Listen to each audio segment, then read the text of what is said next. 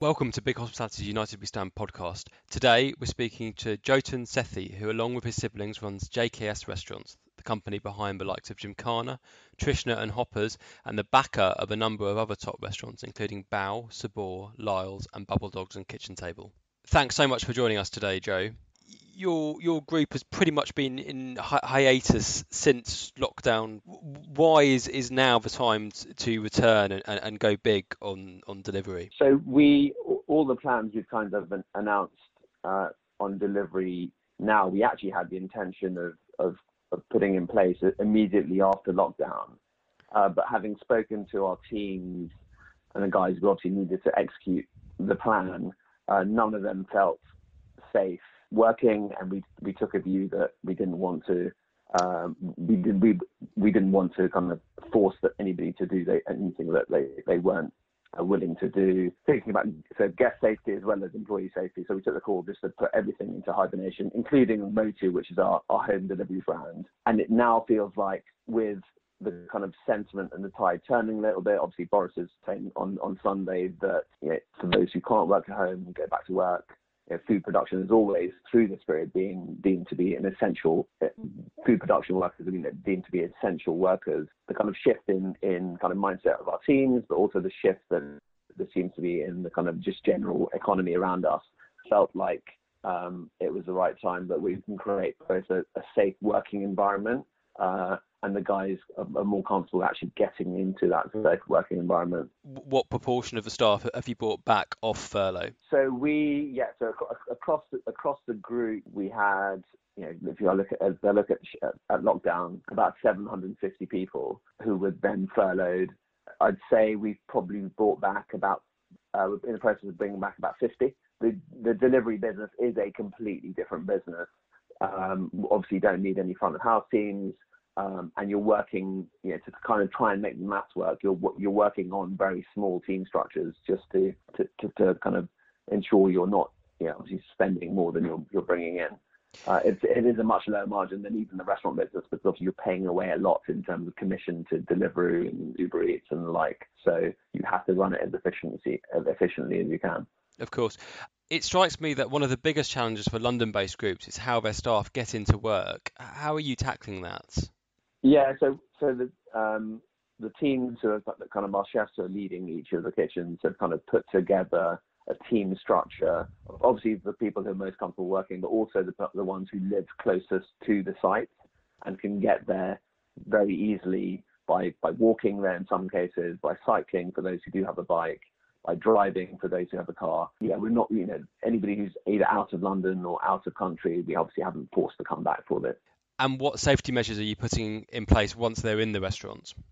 We're following all of the guidelines that have come out over the last kind of 24, 48 hours uh, around um, you know, hygiene, health and safety.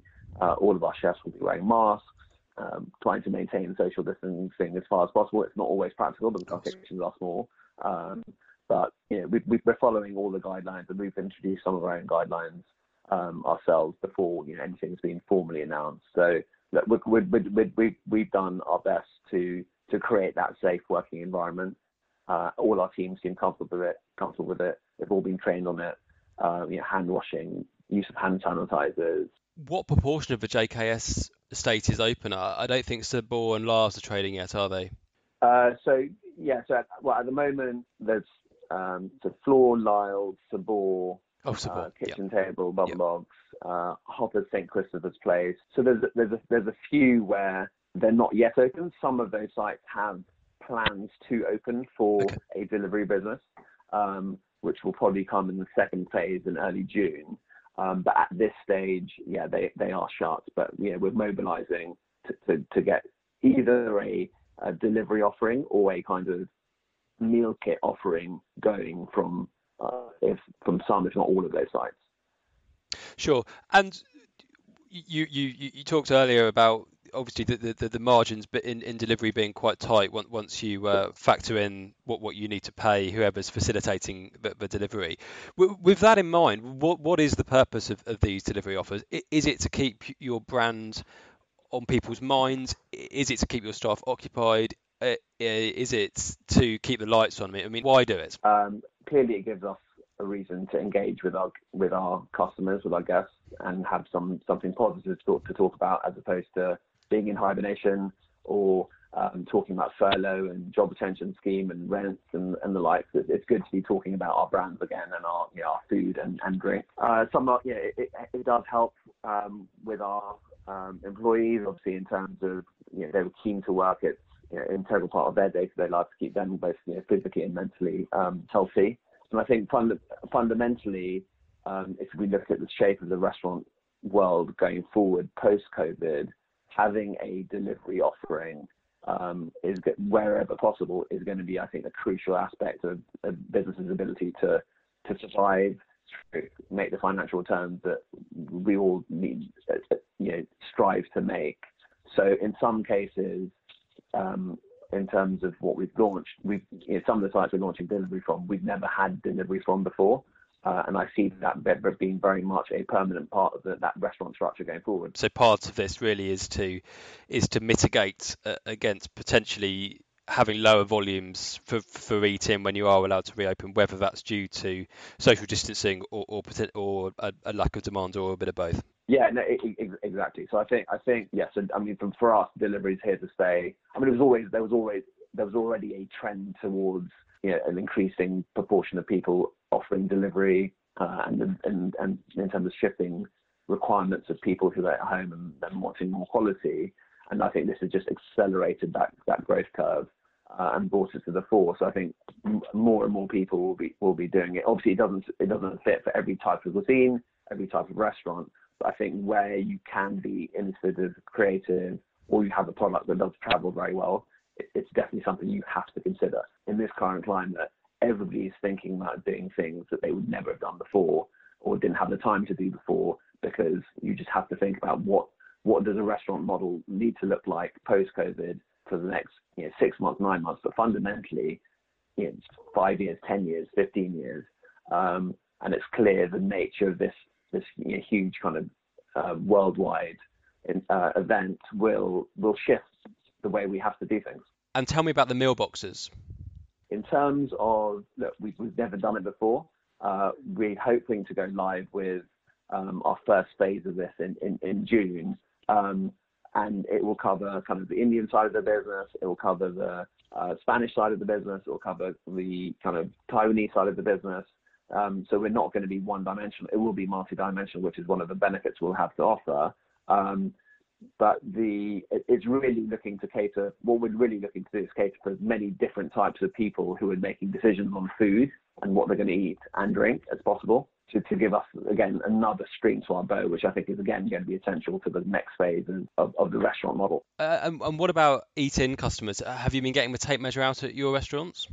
Obviously, uh, like everybody else, waiting for the specific guidance. Is it two meters? Is it one meter? Is it you know um, what else do we have to be put in place to, to allow us to reopen and to create a kind of um, the, the safe environment for both our employees but also our guests. I think the key for us is we'll then take that information and then apply it on a site by site basis. All our all of our sites are very different. Our restaurant offerings are very different um, in terms of the type of restaurant. So some could work in that with, with that kind of overlay of, of new protocols. Some won't. The bigger sites are easier to kind of set up with physical distancing. The smaller sites are obviously much more difficult, but the cost base of the of the bigger sites is that much bigger. The cost base of the smaller sites is, is smaller, and maybe we can run them more as kind of takeaway uh, delivery kitchens as opposed to kind of full service eating restaurants. I think the fundamental though with all of this is we can we can put in place all the protocols we want. You're never going to fully eliminate the risk of um, proximity to other people, be it the host, be it the waiter, be it other guests be it you know, going to the toilet, whatever it is. I think the key, the, the biggest unknown here is whether we we put in place all those all those processes is whether enough guests, enough consumers want to come to visit our restaurants to justify us opening in the first place. Yeah. Um, yeah. And know that's that's the biggest unknown for everybody. Uh, we're very good as an industry of putting in place you know, operating systems and following procedures. That's what we do. The unknown is how what guests want to do once we're allowed to reopen. And I think with that in mind, messaging from government on it being safe to visit pubs, restaurants, bars is going to be crucial to back up uh, just the announcement of yeah, restaurants going to be open now because they've done a, such a good job in shutting down the industry and um, creating that kind of fear factor and that mindset that people don't want to go out, um, get on get on the tube, get on the bus, and go to work, etc. That coming out of this is going to be even more important, and it will take longer. Uh, it's going to be even more important that they really reinforce the message that it is safe to, to go and eat in places which have these protocols in place. Because if they don't do that, and we're forced to open, and we haven't done deals with landlords, and we haven't got the support from um, you know CBILS or whatever it is, it's going to be complete carnage. So, so what else do you think the government needs to put in place? Yeah, I, I think I think the the headlines the headlines are great. I think there's a devil in some of the details. So yeah, the headlines of job retention scheme are great, and obviously they've now extended it to the end of October with potentially some changes for August or October. I guess the key, the fundamental thing with JRS for, for hospitality is this is the tronc issue. Um, so the headlines are 80% of wages are covered, but for a number of our teams, it's actually more like 50% of wages are covered. Yeah. Um, because you know tronc is an important element of everybody's monthly pay packet. So I think I know that's something that's still in discussion and still being lobbied for and discussed with the Treasury. Um, I think the you know, rates rates relief is great because it's permanent, it's cash, it, it benefits you today. The VAT deferral is good because it helps cash flow, but ultimately it's another debt that you have to repay down the line. Um, CBILS in terms of loan access, look, we've been fortunate. We've, we've got approval from both our bank and government on our loan, and we're in the process of documenting that. But I know others have kind of fallen foul of various kind of bureau, um, various rules. You know, this EU state aid rule criteria, which is blocking a lot of great businesses, high growth businesses who are just funded in a slightly different way from preventing from accessing these loans. So there's not yeah. a number of workarounds being being being talked through there as well. So what they put in place is, is been impressive in terms of headlines, but the kind of detail hasn't been has been quite tricky to navigate. And obviously the tronc's a big big issue, big one. I think there needs to be more though, and I think the biggest one that um, you've probably heard everybody talking about is rent. Yeah. Um, that is the next big um, item on the agenda. We're about to start conversations with landlords on June rent quarter. We'd like to start talking to landlords about what does a what does the new lease structure look like post reopening? Because it's clear some of our sites, the rental deals we've struck don't make sense on the other side of this. What do you think needs to happen? I think we do need an intervention of sorts from from government on rent.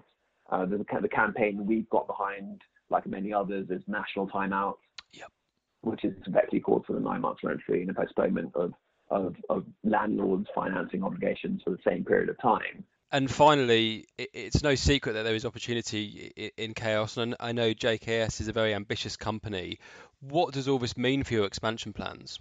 I think it's it's it's too. I mean, it's, it's too difficult to say at the moment. But our ambition as a company hasn't hasn't changed. Clearly, our priority today and the next six, nine, 12 months will be uh, focus on our existing restaurants, um, reopening our existing restaurants, making sure that they are stronger and stable than they were before. I think that I, am a firm believer now. My current mindset is we will be a better, more resilient business coming out of this because we'll have kind of addressed a number of things that we haven't had time to address. We'll have a number of different strings to our bow. We'll be more nimble. We'll be able to react to these situations like this if they're thrown at us again in the future better. The unknown is you know, how guests and customers are going to react in terms of whether they're going to be you know, spending as much money and eating out as frequently as they were before will come back, maybe not in, in, in, the same volume, but our focus in terms of short term has to be on the existing sites, our existing teams, our existing people to make sure we're stable. And I think, yeah, definitely off the back of that, and that could be 12 months, it could be 18 months, mm. we will then be looking and, and assessing what opportunities there are. We already are looking at those opportunities because our rollout previously was maybe focused on just, you know, let's open more sites, more hoppers, more Baos, another Brigadier's international. I think the nature of our growth in the next couple of years will be different. We'll be looking at kind of brand extension, e.g. delivery, e.g. you know kind of meal kits, e.g. grocery, as opposed to kind of just physical site rollout. Um, but at some point we will look at because there will be opportunities presented to us, and I'm sure landlords will have sites that they maybe were willing to fit out that they weren't willing to fit out previously that, that makes sense for us. Um, but we have to make sure that the, the business is stable and we know where the kind of lie of the land is in terms of consumer confidence, consumer behavior before we start, um, you know, like saying, yeah, we're going to open three, four, five sites a year, which was our, you know, which was our business plan for the next three years. We we have to put a pause on that, uh, focus internally, and then yeah, we'll come back to that just at the right time. Joe, thank you so much for, for, for, for joining us.